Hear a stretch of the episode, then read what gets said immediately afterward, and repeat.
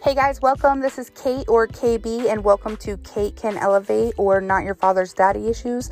Uh, check out season three, episode two for more information on my rebranding.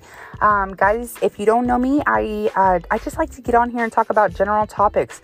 Um, life stuff, but mainly I like the nitty gritty stuff, the dirty stuff, the, the stuff nobody likes to talk about, the uncomfortable stuff, the anxiety, the depression, the sex and intimacy, the relationships, single parenting, um, faith, addictions, codependency. Um, you know, parenting in general sucks. I have a six year old son and it's been a roller coaster, but he's so wonderful. Um, you know, so we could talk about trauma, grief, ADHD. That's me all the way. You'll find out anything and everything else dysfunctional. I'm here for all of it. I'm outgoing, I'm blunt, I'm wise, I'm funny, I'm empathetic, I'm a lot of things, but mainly I'm a dumpster fire, guys. Come on.